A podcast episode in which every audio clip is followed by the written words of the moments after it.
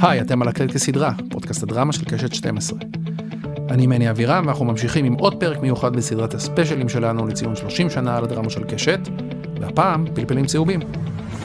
הדרמה שיצרה, כתבה וביימה קרן מרגלית, ובליבה סיפורה של משפחה שמגדלת ילד אוטיסט במושב בערבה, עלתה לשידור בדצמבר 2010. היא זכתה לביקורות אוהדות וגרפה את פרסי הסדרה, התסריט, הבימוי, השחקן והשחקנית, בטקס פרסי הטלוויזיה. עונה שנייה הגיעה ב-2014, וגרסה אנגלית של ה-BBC בעלת שלוש עונות ב-2016. היי קרן. מה נשמע? בסדר גמור. אז לפני שנצלול פנימה לסדרה, ספרי קצת על הרזומה המקצועי שלך, בעצם איך התגלגלת להיות uh, יוצרת, כותבת, במאית. איך התגלגלתי? כשהייתי uh, בת 21 היה לי uh, חבר שנהרג בצבא.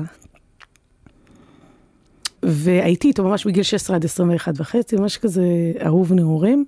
נפתח אותו לגי קראו לו. הוא נהרג בתאונת אימונים בצבא, ואני הייתי פתאום בת 21 ושלושה חודשים, וכל הקלפים שלי נטרפו בחיים, הכל. הוא נורא נורא אהב קולנוע, עכשיו הוא ממש גרר אותי לשם. הוא היה עם בית כזה מאוד אינטלקטואלי, שרואים קולנוע, אמא שלו הייתה קונה לנו כרטיסים לפסטיבל הקולנוע, ואני אצלי בבית, זה היה בית ציוני טוב, היינו הולכים במוזיאון לאגף הארכיאולוגיה. והוא ממש חשף בפניי עולם, ובגיל 18 ביקשתי מצלמת וידאו, ופתאום נטרפו הקלפים, אמרתי, מה אני אעשה? אולי אלך ללמוד קולנוע. ניסיתי להתקבל לסם שפיגל, ועשיתי את העבודות והתחלתי לכתוב, ופתאום הבנתי שכל החיים שלי, אני מדמיינת תסריטים. פתאום הכל התחבר לי שזה בעצם היה שם כל הזמן, רק לא ראיתי, כי זה היה עליו. וזהו, ואז נרשמתי לסם שפיגל. באמת בשנה הראשונה, אני זוכרת שעוד רנן שור קרא לי, אמר לי, לא ברור עוד אם את שייכת לספרות או לקולנוע. תשמע, אנשים שם ישבו, הם ראו הכל, אני קצת ראיתי טעימות. כאילו המון המון שנים בסם שפיגל הייתי עסוקה בלהחביא כמה אני לא יודעת, להנהן על כל אנטוניוני, וממש נגלל בפניי עולם מהמם. לא האמנתי שנופלות עליי כל הסוכריות האלה, וכל הטוב הזה, וכל ה... אבל באמת אה, הייתי ממש קרקע בתולית לחלוטין. סם שפיגל ככה היה באמת באמת משהו אינטנסיבי מאוד, שאמרתי לך שנפל עליי, כאילו עולם חדש, נכנסתי לאליס אין וונדרלנד, פשוט מטורף, ונכנסתי לזה ונכנסתי, וזה היה כמו להרגיש מה אני אוהבת ומה יפה בעיניי, ולדעת לברור מה אני אוהבת לראות ולא מה אני רוצה לעשות. ו... באמת, זה היה חנות ממתקים, אבל קשה מאוד, חנות ממתקים שגם ממתקים הם מרעילים בסוף, כן? כן? זה מאוד אינטנסיבי. ויצאתי שם, זהו, עם סרט גמר, ועם אה, ידיעה שאני מתנהלת איפשהו בין האזורים של התסריט לבימוי. אני חושבת שקיבלתי שם פרס על תסריטאות, אבל אני כבר ראיתי שאצלי זה יחידה אחת, שהתסריט ממשיך בבימוי. שאת צריכה לביים את מה שאת כותבת. כן. בהתחלה, כן. כשכתבתי בטיפול, אה, עונה שנייה, לא ביימתי, ואז הבנתי שאני רוצה לביים, כי בעצם סוף הכוונה של התסריט קורה עוד מהלך בבימוי. תסריטאים לא אוהבים שאני אומרת את זה, ואני גם, קודם כל אה, מרגישה שאני תסריטאית, אבל תסריט הוא בהרבה מובנים גם גופה שמגיעה לסט, והבמאי צריך להתחיל להנשים אותה, ולעשות לה דופק, ושזה יתעורר לחיים הדבר הזה. וצריך לקרות משהו כאן ועכשיו, כמו שהרגע, אתה ואני נמצאים פה ברגע הזה, וכדי שהפודקאסט הזה יהיה מעניין, צריך לקרות משהו אמיתי ביני לבינך. משהו ברגע הזה שאני פוגשת אותך, מני אבירם, שאני לא מכירה אותך קודם ואתה לא מכיר אותי, וקורה משהו, יכול להיות שלא נחבב אחד את השני, נחבב, אבל צריך לקרות משהו אמיתי כדי שלדבר הזה יהיה תוקף. כדי שתיגע למישהו בלב, אתה צריך לתת משהו אמיתי מהלב שלך. אז בטיפול, אני רוצה לדעת מה הייתה העבודה הראשונה שלך בתעשייה, כלומר, בטיפול 2 היה הדבר הראשון, או שהתחלת לכתוב עוד לפני? גמרתי בית ספר, עשיתי סרט שקראו לו כל מה שיש לי. עשיתי את זה במסגרת, אה, זה היה בתלעד, מראות אישה, לא זוכרת, היו ארבעה סרטי טלוויזיה, אני הייתי אחד מהם, ואז היה לסרט הזה פשוט חיים מטורפים. ממש נסעתי איתו המון. פתאום הייתי חצי סטודנטית, הייתי רגע אחרי הלימודים, פרמונט קנו את זה ממני בהרבה כסף, את הרימייק. וואלה, מתי זה היה? זה היה בטח 2002, 2003. עוד לא קנו אז באמת כן, דברים מחו"ל. כן, כן, זה היה עם רם ברגמן, ואני זוכרת שהוא אמר לי, קרן, עזבי, אל תמכרי את זה, הם יקברו את זה שם. אבל זה היה כך, אני חושבת שזה היה אז 100 אלף דולר, משהו כזה משוגע, שאני, אתה יודע, עוד לא הרווחתי 3,000 שקל. ובאמת עד היום אנחנו נאבקים להוציא את זה מהם. אז זה ככה קרה אחרי בית ספר, ואז התחלתי לכתוב כל מיני דברים, עשיתי כל מיני דברים קטנים. ואז בעצם אה, מיכאל, הבן שלי, אובחן, זה מתחבר לפלפלים, והחיים שלי כאילו פשוט אה, באותו רגע נעצרו. כאילו החיים המקצועיים. בת כמה את אז? הייתי בת 30, ו... צעירה ממש. כן. עמדתי לצאת לצילומים משהו בקשת, שקראו לו רופאה כפרית, כתבה את זה מירב בן גוריון, ואז אני נכנסתי בתור במאית. וזו הייתה על רופאה שעוברת לצפון, ואז בעצם אה, איכשהו שבועיים לפני הצילומים זה נפל, וטוב שכך, כי נשאבתי כולי לתוך הדבר הזה, שעוד פעם, זה עולם חדש. יש לי איזה נטייה להיכנס לעולמות חדשים שלא הכרתי קודם. נשאבת לטיפול בבן שלך. כן, ועולם חדש של אה, פריזמה חדשה, להתבונן על העולם.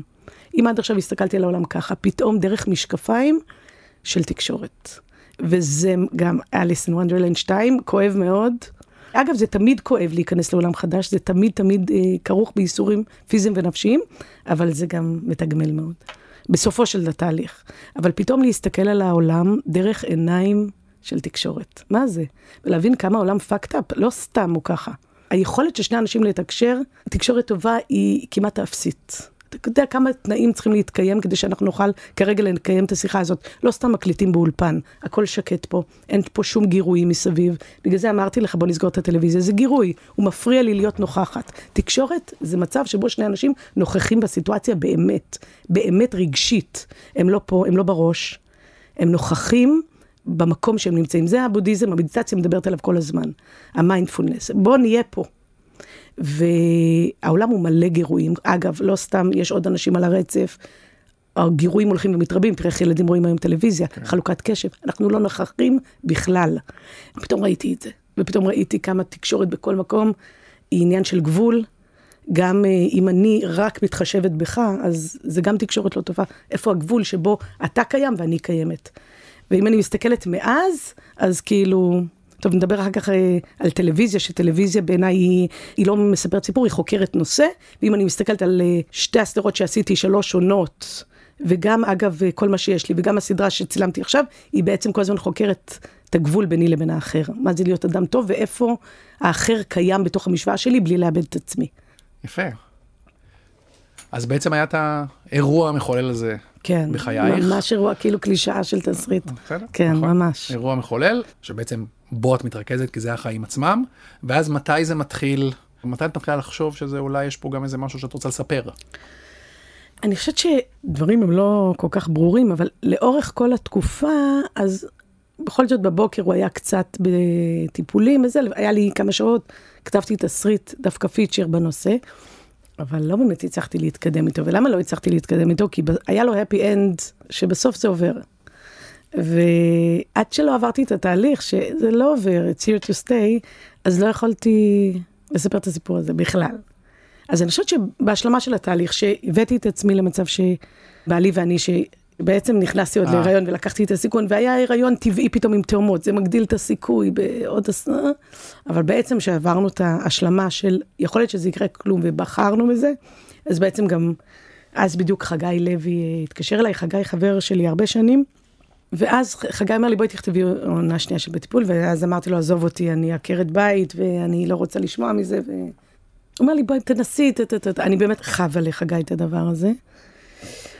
קיבלתי דמות של מישהי חולת סרטן, לא מטפלת, לא מספרת, אני היפוכונדרית, כאילו too much information, והייתה שם תחקירנית, אוסי נשרי, אוסי ואני נורא נורא התחלנו, התחברנו, אה, וזה אחד מהמקרים האלה שאחר כך נהיה לך שיתוף פעולה מקצועי מדהים. אחר כך אוסי הייתה בפלפלים תחקירנית, אחר כך עורכת תסריט בלהעיר את הדוב, באליעזר זה, והיא ואילון רצ'קובסקי, שניהם אנשים מאוד מאוד קרובים אליי, גם עכשיו שעשיתי סדרה חדשה, לא עם יולי אוגוסט, כי הם כבר עזבו, ועשיתי עם קום ההפקות, הם היו עורכי תסריט, זה כבר חיבור לכל החיים, וגם את הסדרה הבאה אני עושה איתם. אז הנה, זה היה רגע בחיים של התחלה של משהו. אה, זהו, ואז אחרי, אה, בטיפול, רון לשם, שהיה פה בקשת, הוא קרא לי ואמר, תקשיבי, אני החלטתי עכשיו, הוא היה מנהל התוכניות. אני לא משקיע בתסריטים, אני משקיע באנשים, בואי תחזרי עם הסדרה הזאת, רופאה כפרית. אמרתי לו, אבל על מה אתה מדבר? אני כבר אה, במקום אחר, אז לא היו לי ילדים, כאילו, זה לא מעניין אותי בכלל. אי אפשר, צריך לבוא עם הלב. אז הוא אמר, טוב, תכתבי רעיון ונראה. מה שתביאי. אז הלכתי הביתה ופשוט הכיתי על הנייר, זה לא מצחיק, ישב לי 20 עמודים של פלפלים בעצם. זה קרה בערבה, היה כבר את התאילנדים שם. הם לא היו אחים, איילת ואבישי, הם היו חברים הכי טובים, אבל בעצם השלד היה קיים, 20 עמודים, פר, הכיתי, הכיתי, הכיתי, הכיתי, ונתתי לו. וגל זייד, שהיה מנהל הדרמה, אמר, גם באומץ, אני נותן אור ירוק, רק על סמך זה, לכתוב אה, שני פרקים. כן. כן, ממש. הם, שניהם היו מאוד אה, לא ממוסדים מהבחינה הזאת. כן. הם הלכו עם איזו תחושה מאוד חזקה. ואז זה לקח שנתיים. תשמע, זה נושא... שנתיים זה בסדר, זה סביר. זה ניכר במוח שלך עוד לפני? תראה, מקיאים משהו שיושב בבטן. נכון, לא ברור, טוב. אבל, אבל חשבת אז זה על לא זה? תהליך של חשיבה. לא, ברור שגם התסריט ההוא שניסיתי שיש לו סוף טוב, כן, הסרט. ישב שם. וכן התבשלתי עם הרעיון הזה, נסעתי המון לערבה, אני מכירה, הייתה לי חברה שגרה שם. היה לי את ה image הזה של מיכאל, הילד שלי, מאוד אהב שנסענו לשם, מסתובב עם הווסט הצהוב הזה, הוא לא הוריד אותו אז. זאת אומרת שעצמתי עיניים, אלה התמונות שהיו לי בראש, וזה הכאב שהיה לי בבטן. ואת מדברת על זה נגיד עם בעלך? שאת הולכת לשים קצת את החיים שלכם שונה, אחר, אבל על המסך? אה, קודם כל אני נותנת לו לקרוא, אני חושבת שזה לא שאלה אצלו באמת, הוא מבין ש... שזה מי את שאני... זה, כן. אתה יודע, אני חושבת שבטיפול, תודה לאל, לא הייתי בת 27, סטודנטית לארכיטקטורה, לא מטפלת ולא מספרת, והיא לא פחות אני. האישי זה לא ביוגרפי, זה, צריך להבין את זה. אישי זה הסודות הכי כמוסים שלך. אגב, כמעט בכל סצנ, סצנה, לא בכל, אני מגזימה, אבל בהרבה מהסצנות אני תמיד שואפת לתת משהו שאני לא רוצה שידעו עליי. זה לא ייגע באף אחד אם לא תיתן משהו, תן את האמת. ולתת משהו שאני לא רוצה שידעו עליי, אני מחביאה אותו טוב מאוד, לפעמים בדמויות מאוד מאוד שם מאחור, שאף אחד לא שם לב, אני לא יודעת אם יודעו לקשר את זה אליי, אבל את ההשפלות, או אני אומרת במרכאות, או העליבויות הכי בסיסיות שלי, דברים שאני לא גאה בהם, אני תמיד נותנת. וזה חשוב, ואני גם אה, לתסריטים אומרת, תן פה, אם אתה לא נותן פה איזה אמת לא נוחה, זה לא פייר, וזה לא נוגע. כתבת לבד? את פלפלים? כן. כן. אבל יש לי גם עורכי תסריט, אילון ואוסי, מאז נידו. חגי היה עורך תסריט של פלפלים, אגב. ותמיד מאוד עזר לי, והיה עוד במאי אמנון קוטלר, בעונה ראשונה, שהוא למד איתי בסם שפיגל, ואנחנו חברים מאוד טובים, ובעצם זו פעם ראשונה שכתבתי וביימתי, הייתי ממש צריכה עזרה, והוא מאוד עזר לעצב את הסדרה. אבל את יושבת, שוב, בגלל שפה היו כבר הרבה מאוד תסריטאים, אז כל אחד מספר איך הוא כותב, כל אחד יש לו את השיטות אה. שלו. חגי אמר, אני כותב, ואז אני מתחיל ללכת. ורק כשאני כן. מתחיל ללכת, מתחילים לבוא לי דברים, או אנשים אומרים, אני כותב רק עם עוד מישהו, לא מסוגל לבד. את כן. בסולו שלך ועם עצמך. כן, והרבה פעמים זה אני אוגרת, אוגרת, אוגרת, אוגרת, אוגרת. אני מוצאת איזה מפתח של אמת, ואז אני גם הולכת המון, אבל בבית, בלילה, כולם ישנים. מסתובבת בבית, בבית, הולכת, הולכת. פוגשת את המטבח לדעתי יותר מדי, אמ, זה באמת בעיה. כל פעם אומרים שסדרה שנולד לך זה עוד ילד, נכון, כמו עוד ילד אתה נשאר עם עוד שבעה קילו. ואני בעצם מתבשלת, מתבשלת, ויש איזה רגע שזה קורה. אני חושבת שזה לתת, לתת מודע לצוף. זה בעצם התהליך של הכתיבה. יש לך שני כובעים שאתה כותב. אני מתבונן על האירוע שאתה הולך ממקום למקום, ואני חווה. ואני החווה, אסור לו בכלל להיות מודע לאני המתבונן, שאומר לך, הוא עומד על ההר, ואומר, תקשיב, יש לך פה אבן כזאת, תלך, תעקוף משמאל. אבל אני החווה, אסור לו לדעת שיש את האבן, הוא חייב להיכנס בה. והעניין להחזיק את שני הדברים האלה בזמן הכתיבה, זה האומנות של הדבר הזה. אוקיי, אמרת קודם על הערבה שהייתה לך חברה, אז בעצם בגלל זה החלטת למקם? משם הכרתי את זה. כן, יש לך איזה יחסים מיוחדים עם המקום, או שזה... אה, היית גרה שם? אני לא הייתי גרה שם, אבל היא ממש חברה, היא כמו אחות, אז היינו אצל מלא, וגם אמרתי, רגע, אנחנו עכשיו, העולם המודרני, הוא רוצה כמה שיותר להיות בתוך הקובייה בן אדם. שהקובייה הכי קטנה תגדיר אותו בדיוק, את הערוצים בדיוק, שהוא, אנחנו הולכים, הולכים, הולכים ומצטמצמים בעצם. עכשיו, יש לך ילד עם צרכים מיוחדים, אתה נורא צריך את הקהילה. אז חשבתי, מה היה קורה אם הייתי גרה במבנה השבטי של פעם עם המשפחה שלי? במה זה היה עוזר לי? ואז אמרתי, אוקיי, בוא נראה, אני לוקחת את הילד האוטיסט הזה עם המשפחה למבנה השבטי של פעם. וזה המקום למקם מבנה שבטי של פעם. כי, ברמת It takes a village. כן, ממש. כן, וגם זה חושף את uh, כל הווילג' פתאום, את כל ה... מה זה להיות משפחה. כן. אמרת קודם, הסדרות האחרות שלך גם זה בסוף תקשורת ויחסים, אבל הסדרה לצד זה שהיא על אוטיזם והילד, היא באמת על הרבה מאוד, על מערכות יחסים, הייתי אומר מערכות יחסים שמנסות לשרוד. כן, בכל מיני סוגים, גם זוגיות, גם חברות, כן. גם כאלה. וגם זה- אני חושבת של אנשים רגילים, זה לא סופר הירוס. כאילו. לא, יש לי סדרות שהגיבור גדול מהחיים פה, זה הגיבורים ממש בגודל של החיים. אני זוכרת שתמיד אמרתי, אה, על יאני והילד אסור לרחם. הדבר הטוב יקרה שבכל זאת נקנא בהם, אפילו עם כל הדבר הזה. כן. והצלחת? את חושבת שכינו בהם? אה, לא נקנא בהם, אבל נראה שהחיים שלהם. כן, אני חושבת שיש להם זוגיות מאוד יפה, והם צוחקים הרבה. זה כאילו sad stuff happening to funny people היה. הומור זה בעיניי, אני אהרוג בשביל בדיחה. וגם אני אהרוג את מי שידפוק לי בבדיחה. ספרי על, בעצם על ליהוק. יש פה כמה דברים. קודם כל, כרגיל תהליך ליהוק הוא מורכב, ואתה כן. רוצה להביא את האנשים שדמיינת, שכתבת, אבל קודם כל יש את הילד כן. ללהק. תראה, הליהוק, כמו כל התהליך, ה- הדבר הכי חשוב זה לשאת את האי-ודאות. זה המפתח בחיים ובעשיית אה, יצירה אומנותית, טלוויזיה, קולנוע. לדעת שהיום אין לי את התשובה. עכשיו, לפעמים אתה, אפילו מעצב אומנותי היה שואל אותי עכשיו, אומר, מצטערת, עוד לא בשל הרגע להכריע. ולשאת את הדבר הזה, להגיד, זה עוד לא הזמן להחליט. ואותו דבר בליהוק, זה כמו להחזיק פוקר. כמה זמן אתה באמת יכול להחזיק עד שיבוא הרגע הנכון. לפעמים אני טועה, אבל לרוב זה משתלם לי הדבר הזה. באמת, באמת יש איזה רגע שאתה יודע מה התשובה. ופה עם הילד בעצם, חלק מלשאת את עמרי. האי-ודאות, כן, עמרי, זה לפעמים אתה צריך למלא את המשבצות בסתם דברים ואתה יודע שהם יתחלפו. לפעמים אתה לוקח איזה סיכון כזה. ופה היה ילד שלקחנו, אבל לא הייתי שלמה איתו בכלל, אבל הייתי חייבת כבר משהו, אנחנו מאוד התקרבנו לצילומים. ואני חושבת שגם הביאו אותו לאודישן עם ריטלין. פתאום האימא התקשרה ואמרה לי, תשמעי, אבל הוא... אני לא רוצה שיעשה תנועות, שלא יצחקו עליו. אמרתי, וואי, היא לא מבינה על מה הסדרה. אמרתי לה, את יודעת מה, תלכי הביתה, תחשבי על זה, גם אני אחשוב. כשהיא חזרה, ואני אמרתי לה, אני חשבתי וזה לא מתאים, זו הייתה ההזדמנות שלי. וחיפשנו, חיפשנו, היינו במצב מאוד קשה, ואז אילון רצ'קובסקי אמר, תשמעי, הבנו שיש מגזרים שלא חיפשנו בהם, רוסים וערבים, בגלל המבטא. אמנם הוא לא היה צריך לדבר הרבה, הילד, אבל זה לא הגיוני. ואז הוא אמר, תשמעי, עבדה פה ולאדה, מישהי, שהיא אה, ליהקה לנו את הסרט אה, ריקוד רוסי, משהו של איתן הנר, תתקשרי אליה. אז התקשרתי אליה, אמרתי שלום, ואז היא אמרה, תשמעי, אני כבר לא עובדת בתחום הזה, אני כבר מטפלת באומנות, אבל מה את מחפשת? והתחלתי לתאר לה, ואז היא חשבה ואמרה, תגידי, אולי הילד שלי, אמרתי לה, בן כמה הוא? היא אמרה יותר. שש וחצי. אז אמרתי, לא, אנחנו צריכים יותר קטן. מדברות, מדברות, אמרה, רגע, אולי הילד שלי יכול להתאים. היא אמרה, אני באמת לא דוחפת אותו. אמרתי לה, איך קוראים לו? היא אמרה, מיכאל. אמרתי, מיכאל, לילד שלי קוראים מיכאל. טוב, תבואו. והוא בא, וזה היה הוא. גדל. והוא היה בן שש, אבל עוד אה, לא נפלו לו השיניים, מה שהיה כאילו לא הגיוני. ולכן הוא התאים, גם באמת נפלו לו במהלך הצילומים השניים, הדבקנו לו את השנים. והוא נכנס לחדר, וזה היה ברור מהרגע הראשון. זה הדבר הזה שאתה רואה, וזה זה, היה בינגו איתו ועם יהודה ברקן. אני אגיד אה, משהו שנראה לי מעניין. אחד, אני מאוד חושבת שחשוב מאוד לאהוב את השחקנים, ברמה האישית. עזוב, כישרון זה תנאי הכרחי. שלך כבימאית. בטח, כן. תנאי הכרחי ולא מספיק. לא, לא כל אחד חושב את זה. יש אנשים שחושבים, לא, לא, מה אכפת לי, he delivers, he delivers. אני לא אומרת שאתה צריך לאהוב את כולם, אבל מה זה לעשות סדרה? זה לחקור מה זה להיות בן אדם. ואתה את החקירה הזאת עושה עם אנשים שא' הם פתוחים לזה, ומעניינים אותך, ואתה אוהב אותם. ואם זו סדרה אוהבת אותם, אז בטח אתה צריך לאהוב אותם.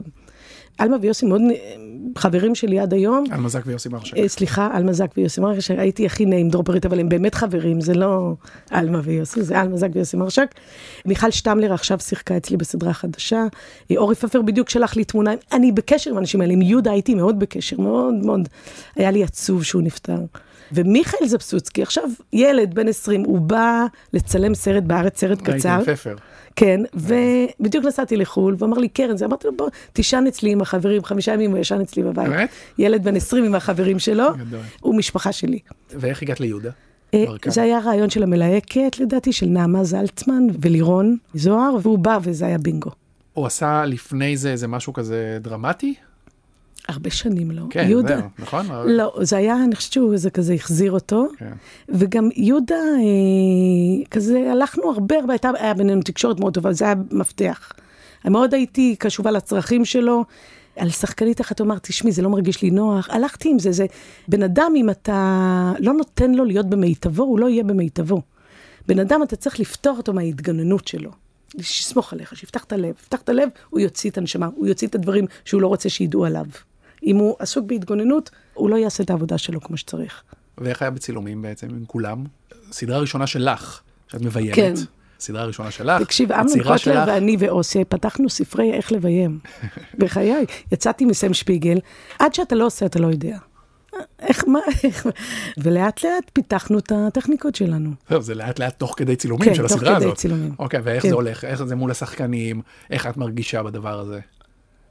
לאט לאט צברתי ביטחון. כאילו, בהתחלה אתה עסוק קצת ב- שלא יבינו שאתה לא יודע שום דבר. אבל לאט לאט, אה, בעצם מה קורה? אתה. נוכח בסצנה, אתה חייב להיות קשוב למה אתה מרגיש. ואני חושבת שמה שהופך אותי לבמאית זה שעולם הרגש זמין לי, וגנטיקה של אוטיזם, אני יכולה להתנתק מהסביבה ולהיות ברגע הזה, ולנתק את השאר, ואז אני שם ואני יודעת מה אני מרגישה. וזה מתנה. ולביים את השחקנים האלה, את כולם, ובמיוחד את uh, מיכאל. כן, שבראש שלך, אני מניח, ברקע, יש את מיכאל. כן. כאילו, זה, זה משהו שעובר בראש תוך כדי זה? מודעות, הילד שלי יראה את זה אולי. כן, הילד עושה? שלי גם ראה את זה הרבה. כן. לפעמים ידעתי שזה לא מספיק אוטיזם. אני חושבת שהסיבה שאני אוהבת את מה שאני עושה זה שזה מקום שיש לי בו חופש אמיתי. ככה אני די דופקת חשבון. שם, בתסריטאות, ב- על הסט, לא אכפת לי שיחשבו שאני מוזרה, לא אכפת לי איזה רעיונות יש לה, אני שוכחת את זה. יש לי חופש, ולהיות בן אדם חופשי זה ממכר, כאילו המקומות האלה. בעצם גם את מקבלת uh, תווית של, זה לא רק סדרת טלוויזיה, זה כבר, זה סדרה חשובה. כן, את פתאום שמה זרקור על משהו שלא טופל עד אז, טלוויזיונית. את עכשיו רגע דוברת של אוטיזם. קראתי הרבה מהביקורות וכמובן הרבה התייחסו לזה, הרבה הרימו לזה.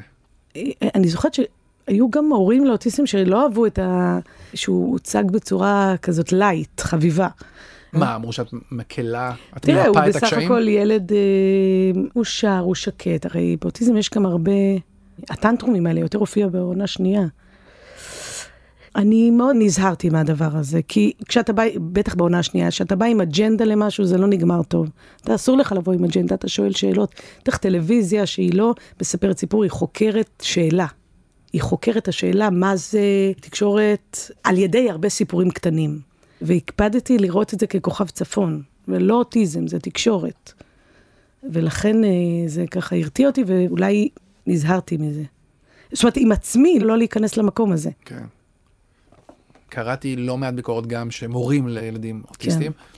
זה היה זרקור על הדבר הזה שלא באמת כן. שזה ריגש אותי יש מאוד. כוח, אנחנו יודעים מה זה הכוח של טלוויזיה, של טלוויזיה מסחרית. פתאום כן. הדבר הזה, בום, 13 תראה, שנה. יש לי שלוש פעמים שבכיתי מהתרגשות. או, הנה. אז אחד זה שפורים באותה שנה ירדתי לרחוב וראיתי חמישה או שישה עומרי אה, מסתובבים בין הילדים, אמרתי, וואו, ילדים אה, יפה. מתחפשים אליו, זה משהו. קטע. שתיים זה שאהרון חליבה, שהוא ראש אמ"ן, אבל הוא היה בעל של אחותי, הוא, הוא עדיין גיס בדימוס מפואר מאוד וקרוב. אז הוא התקשר אליי יום אחד, אמר לי, קוף, תשמעי, את לא מאמינה מה קרה לי היום. יש לי איזה קצין שכל הזמן הוא לא, יש איתו איזה בעיה. הוא לא מגיע, הוא כן מגיע. קראתי לו לחדר, אמרתי לו, מה קורה איתך? ואז הוא אמר לי, אהרון, אני... הבן שלי הוא... הוא... הוא... הוא פלפל צהוב. וואי, והוא סיפר לי את זה, ואני כל כך התרגשתי. יושבים שני הטיפוסי גבר-גבר ישראלי, והם יכולים להגיד את הדבר הזה דרך הביטוי הזה. אה, יפה. וממש התרגשתי מזה.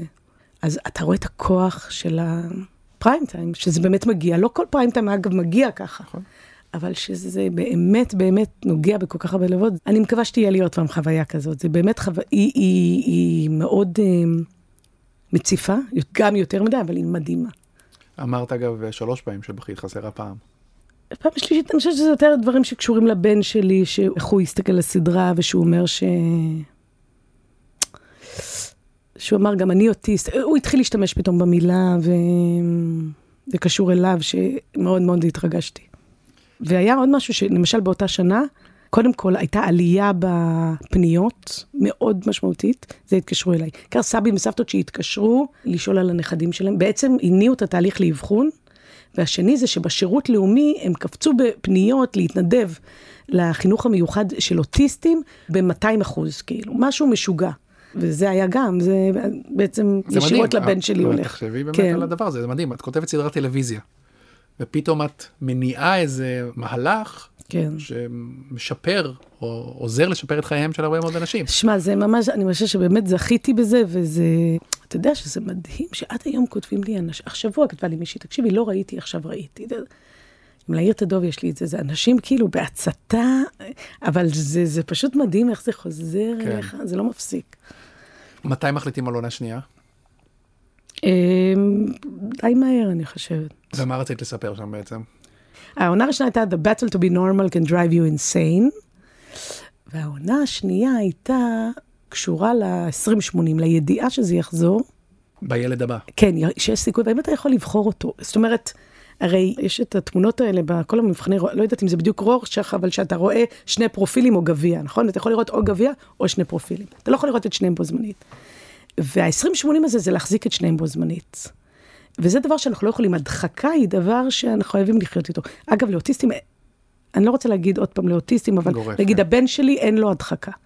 הוא כל הזמן רואה את המוות מול העיניים, הוא כל הזמן יודע שמתים בסוף. בבוקר, בערב, בצהריים, הוא לא שוכח כלום. להפך, יש לו פה פקק תנועה, הוא לא, הוא לא משחרר כלום. אתה יודע, כשהוא היה ילד, הייתי עובדת איתו הרבה על לשחרר. הוא היה מחזיק משהו, הוא לא ידע לעשות את התנועה הזאת.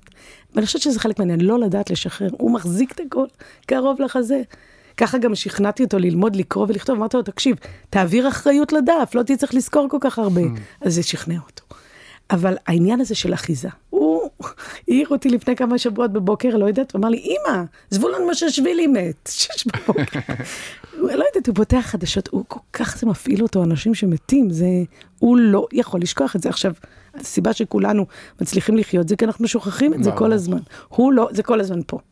הוא מחזיק כל הזמן את המולטי דברים ביחד. עכשיו, זה יכולות מופלאות, אבל זה מאוד מקשה על תפקוד. כי כדי לתפקד אתה צריך להתרכז. להתרכז זה אומר למחוק את כל הדברים ולהיות בדבר הזה. אבל אם אי אפשר למחוק את המוות ואי אפשר למחוק את זה, אתה לא תפקודי. במובן המקובל שאנחנו מכירים תפקוד. אבל היכולות שלו הן מופלאות. אז זה מה שבעצם רצית. כן, להגיד, אני הולך לזה בעיניים פקוחות. בכלל על החיים ולדבר על, ה, על ההדחקה כצורך קיומי. זה מאוד באישי, אבל אצלכם לא הייתה את הסכנה שזה יפרק את המשפחה? את הזוגיות? מיכאל, כן. בדיעבד הבנו, אבל יש אנשים שזה מאוד מחבר אותנו, אותנו זה מאוד חיבר. אני חושבת שהיה לנו הרבה הומור בזה, כי עובדה שמיכאל הוא בן אדם עם הרבה מאוד הומור. מתי צפית בה? בפלפלים? כן, פעם האחרונה. אני כמעט ולא רואה פרקים. פתאום נפלתי על פרק אה, סיום של עונה שנייה. את אוהבת אותה? פתאום זה היה נראה לי ממש בקצב טוב. טוב. כן. אבל אני, אני לא יכולה לראות את זה, זה, זה לראות יותר מדי, אה, מה יכולתי לעשות גם אחרת. אבל אני צריכה מרחק, אני צריכה מאוד מרחק. ונקסט, שאלה מתבקשת על הספקטרום. כן. מה את חושבת? אני חשבתי שזה היה מעולה, וגם מאוד אהבו את זה אצלי בבית, מאוד, היינו רואים את זה ביחד. זו הייתה סדרה ממש טובה. זה כל כך לא מיכאל, זה כל כך עולם אחר. ברור, ברור. מתי בעצם את מקבלת פנייה מ-BBC? אה, זה עשה, זה היה בצ'אנל 4, אה, זה הסתובב, זה עשו גם גרסה יוונית, תשמע, הדברים האלה, כמות הסיפורים שיש לי של דברים שכמעט קרו, הוא מטורף. בסדר, אבל זה קרה. וזה קרה, וזה האחד שקרה, אז אני כבר לא זוכרת איפה זה היה בדרך, אבל, אבל כן, אני חושבת שעבדו על זה מאוד קשה.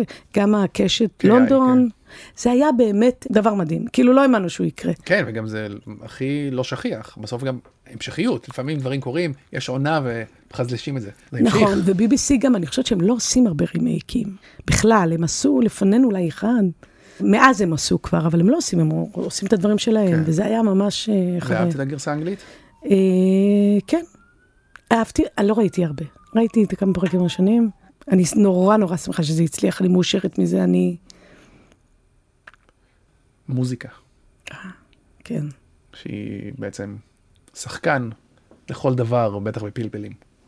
איפה זה בעצם פוגש אותך, איך מוזיקה ביום-יום היא חלק אגב, משמעותי כשאתה בחיים אומר, אם שלך? אני רואה את הפרקים, תמיד אני רואה את הפרקים עם הקיואים המוזיקליים, זה מה שמעניין אותי.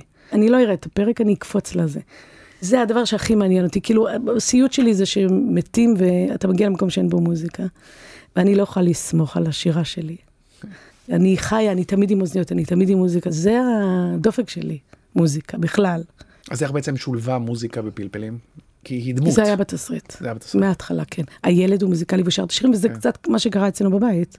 ואיך בחר דווקא את השירים האלה? שירים שאצלנו היו להיט, שהוא אהב, וגם, נגיד, אני הכרתי ממיכאל את מלאך של מרסדס בנד.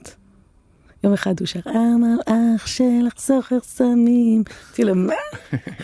אז חיפשתי את משפט המלאך שלך סוחר סמים, ומצאתי את השיר הזה. כאילו היה שומע ברדיו, בגן בזה, פשוט אה, משהו היה נתפס, הוא הכיר לי הרבה דברים. אז אני הכנסתי ממש מהוואי הבית. אבל ההוואי הבית גם תלוי למה שאנחנו מביאים לאוטו. כן. ורציתי מוזיקה ישראלית. בפלפלים בעצם העניין, עוד פעם, של האוטיזם, נגיד, אם אני מגדירה אותו, זה ההפרדה של צורה מתוכן. באוטיזם אין קשר בין צורה לתוכן. אנחנו ששואפים לאומנות, אנחנו אומרים צורה ותוכן, אבל בעצם אומנות היא השבירה של זה. תראה אצל אריאל זילברג. או נגיד, ניקח מוניקה סקס, היא נסעה לחסן חוזה וחתיכת הוורידים. קשה מנשוא. והמוזיקה שמחה, שמחה, שבירה של צורה. שם הקסם קורה. לאריאל זילבר יש את זה בענק. ובעצם כל השירים הם שירים שיש להם את השבירות האלה. שזה לא הולך ביחד, כי החיים לא הולכים ביחד. וגם פלפלים לא הולכה ביחד, זה אוטיזם וזה אנשים מצחיקים. ובמוזיקה זה הכי בלתי אמצעי שיש. אם הייתי יכולה לעשות מוזיקה בחיים, אז הלוואי. אני זוכרת שבסצנת סיום, אז מההתחלה, את העונה ידעתי שאני רוצה את ברי סחרוב ב"אין קץ לילדות". שזה לא פשוט להכניס את ברי סחרוף לסדרות טלוויזיה. וואי, וואי, וואי, לא וואי. פשוט בכלל. כן. יפה. היינו צריכים לעשות פלפלים. שנייה, וזה היה מגעים ארוכים באמת. כן, יפה. בעצם פלפלי מסיימת את אה, דרכה ההיסטורית, את חושבת על הנקסט, להעיר את הדוב. מאיפה כן. זה מגיע? אני תמיד מחפשת משהו שבאמת מעסיק אותי. ועוד פעם, אני, אני אומרת לך, טלוויזיה זה דבר שחוקר נושא, לא סיפור. תמיד אומרים, תדע מה אתה מספר, תדע איזה נושא אתה רוצה לחקור. היא חוקרת נושא על ידי הרבה סיפורים, וגם להעיר את הדוב, וזה דבר שאני לא מצטיינת בו, וגם בפלפלים, זה בעצם, נכון אומרים תמיד יש התחלה, אמצע וסוף, אבל סדרה צריכה לשאוף להתחלה, אמצע ואינפיניטי. אני לא טובה באינפיניטי הזה, אני עושה אה, סיפורים סגורים. אני עכשיו בדיוק שואלת את עצמי למה. מה, קרן, את כבר בונה עולם ודמויות, אלוהים, זה, זה לירוק דם. תרוצי איתם כמה זה. והעניין הזה של ה-infinity, אני צריכה עוד להבין אה, איך עושים את זה, שתמיד בעצם הדמות שלך ממשיכה לשאול. יש עוד חקירה של הדבר הזה, לא לסגור את הסדרה, וזה מאוד tricky. אז להעיר את הדב קודם כל היה סיפור סגור, והוא התחיל בזה שהיה אז תקופה של אה, דקירות. התחילו לדקור עם סכינים ברחוב. פיגועי דריסה. מרגיש שזה חוזר. ואני הסתובבתי לך ואמרתי, רגע, החוזה הזה שאתה הולך ברחוב עם בני אדם אחרים, ולא דורסים אותך, הרי זה חוזה, הוא הופר. משהו מאוד מאוד מאוד בסיסי הופר לתוך הבית שלך. אז קודם כל הייתי מאוד עסוקה בזה, וזה מאוד העציב אותי, מאוד, זה אובדן האמון בעולם. הוא גמר אותי, כי אני מאמינה בטוב. זאת אומרת, מה זה מאמינה? אני מאמינה שצריך לחזק אותו. צריך אה, להפיץ טוב, אין מה לעשות. בסדרות טלוויזיה יש להם נטייה כדי להיות טובות, להכניס אופל ורוע וזה וזה וזה. את מי זה משרת? זה משרת אותך נקודתית באותו רגע. אבל באופן כללי, העולם, בטח בתקופה שהוא נמצא בו עכשיו, החושך הוא האור. אתה צריך להאיר את הפינות שלא רואים, והאור נמצא כרגע בחושך, וצריך להאיר אותו. ושם הייתי בתקופה מאוד חשוכה כזאת, וחיפשתי אנשים טובים. ואז נתקלתי בחילי טרופר באיזה סרט שעשה תיכון הזדמנות שנייה, וזה אמרתי, תיכון ההזדמנות האחרונה. איזה אנשים טובים. בן שני, כן. כן, טובים. והייתי שנה בתחקיר, ישבתי שם שנה ולימדתי גם. מה זה ברנקו וייס, לא? ברנקו וייס בת ים, בינתיים הביא שם כן. מבנה. היה קשה נורא. היה קשה לראות כמה הילדים האלה, קשה להם. קשה להם, קשה. וגם אני לא רוצה להציג את עצמי, זה מלאך, אני, יש לי הרבה אשמה פריבילגית כל החיים. שאיך זה קורים דברים, כמה יד אני מושיטה, כמה יד אני מושיטה. לפעמים אני אומרת, אני לא יכולה, בן אדם הוא רק מראה של אה, מערכת העצבים המרכזית שלו. יש אנשים שיכולים, יש אנשים שלא, זה בסדר, זה לא טוב ורע. אבל זה מנקר בי. ורציתי לראות אם בן אדם כזה שהוא עושה מעשה טוב, פתאום זה, הוא עשה מעשה לא טוב, איפה זה פוגש אותו? שפולשים אליו הביתה, שהוא מאבד, הרי האנשים האלה, חילי טרופר וכל החבר'ה האלה, ברנקו וייס, יותר מהכל, הם מאמינים בבני אדם, הם מאמינים בטוב, הם מאמינים בשינוי. ברגע שאתה מאמין בשינוי, אתה מאמין בבני אדם. מה קורה אם הורסים להם את האמון בעולם? וככה הגעתי לעיר את הדוב. אבל אני אומרת לך עכשיו משהו, משנה מאוד סדורה, זה לא היה ככה. התחיל, מורה, טה, טה, חיפשתי, חיפשתי, חיפשתי, חיפשתי. זהו, לא, אבל תספרי על זה קצת יותר, כי בעצם זה לא סדרה קלאסית, כן. קשת. זו סדרה שהיה צריך אומץ לשים אותה, היא כאילו כן. סדרה לא קלה. שגם לא זכתה אגב אני חושב לתהודה שהייתה צריכה לקבל כי הייתה טיפה שונה בלוח השידורים. אני גם חושבת מראש אני ידעתי פלפלים הלכה לכל המשפחה כדי לקבל תעודה צריך ללכת לכל המשפחה נכון, גם נכון. לבנות שלי וזה סדרה הייתה לאנשים מבוגרים נכון שהיה שם את הבנות מאיה לנצמן גיא באר גורביץ'. היה את הבנות אבל בעצם זה הלך למבוגרים זה הלך על דקויות נישואים ידעתי את זה מראש שזה הולך לקהל אחר. זה מה שרציתי לעשות אז. מהבחינה הזאת דווקא הופתעתי היה לה קהל מאוד הדוק, פחות רחב, אבל מאוד מאוד מסור. וגם האנשים, זה, זה נגע בהם בכל מיני מקומות. אתה יודע, הרבה אנשים, לקהילה הלהט"בית זה מאוד נגע. ניסיתי להבין למה, ואז הבנתי שאולי זה הרבה מהם, זה אנשים שחיים סוד הרבה שנים בילדות. אז פתאום משהו בא, להחזיק סוד, ולאיים עליך עם הסוד שלך, מאוד אה, נגע להם במקום עמוק. ואיך הגעת לנועה קולר? כי בסוף זה באמת תפקיד כן, סדרה על כתפיה כן, כן, כן, כן. כן, היא, נועה היא בדיוק הבן אדם לעשות את זה. וגם עבדת עוד פעם עם שחקנים שכבר עבדת איתם בפלפל נכון. עם יוסי, גם עלמה. נכון כי יש, אתה יודע, זה כמו שאתה אומר, אוקיי, אני יכול להיות גרוש וכל שנייה לצאת למישהו, זה, או שאני לוקח בן אדם ומעמיק איתו את הקשר ומגיע למחוזות ריגוש יותר קטנים. אז זה או כזה או כזה, לפעמים אני פוגשת, עכשיו בסדרה שעשיתי פגשתי הרבה שחקנים חדשים וגם שחקנים שעבדתי איתם כבר, וזה יחסים בצורות שונות, וזה נהדר וזה נהדר. טוב דיברנו על זה קצת כי זרקת את זה לאורך הרעיון שלנו כן. אבל טיפים ליוצרים צעירים יוצרות יוצרים שרוצים להתחיל לכתוב קודם כל כישרון, זה חשוב. לא, סתם, אני צוחקת, אבל באמת אני אומרת, לפעמים בן אדם אוהב קולנוע, והוא צריך להבין מה הכישרון שלו בתוך העולם הזה. יכול להיות שהוא מפיק, יכול להיות שהוא במאי, יכול להיות שהוא תסריטאי. לך תפרק את החלום, תבין איפה המקום שאתה באמת פאשנט עליו, אתה תדע, אתה תדע. לא מה שבפנטזיה נראה לך טוב. אני, הרבה שנים הייתי בטוחה שאני רוצה להיות עורכת דין, או רופאה. אבל אז הבנתי שאני פשוט מהסדרות טלוויזיה רוצה להיות עורכת דין רופאה, אהבתי את הסדרות, אהבתי את חשיפה לצפון. אז תבין באמת מה אתה רוצה, זה אחד, לשאת את האי ודאות, ממש, להגיד, אני לא יודע עכשיו, זה בסדר לא לדעת. לא יודע, זו תשובה מצוינת. וגם למה ככה, זו תשובה מצוינת. אני יודע בגוף, אבל לא באינטלקט. ואני חושבת להתנסות, להתנסות, להתנסות, להתנסות, לכתוב, לכתוב, לכתוב, לכתוב, לכתוב. זה יותר טוב מכל בית ספר, לראות סדרות, זאת אומרת, לראות סדרות, להפיק, אבל לעשות. אני חושבת שזה לעשות. יפה קרן כן, תודה רבה בבקשה. עד כאן הקלט כסדרה. תודה לאורחים אפרת מירון ורז חיון ולרייצ'ל בר אור שהפיקה. אתם יכולים ומוזמנים למצוא אותנו בכל מקום שבו אתם מאזינים לפודקאסטים שלכם. נשתמע בפרק הבא, יאללה ביי.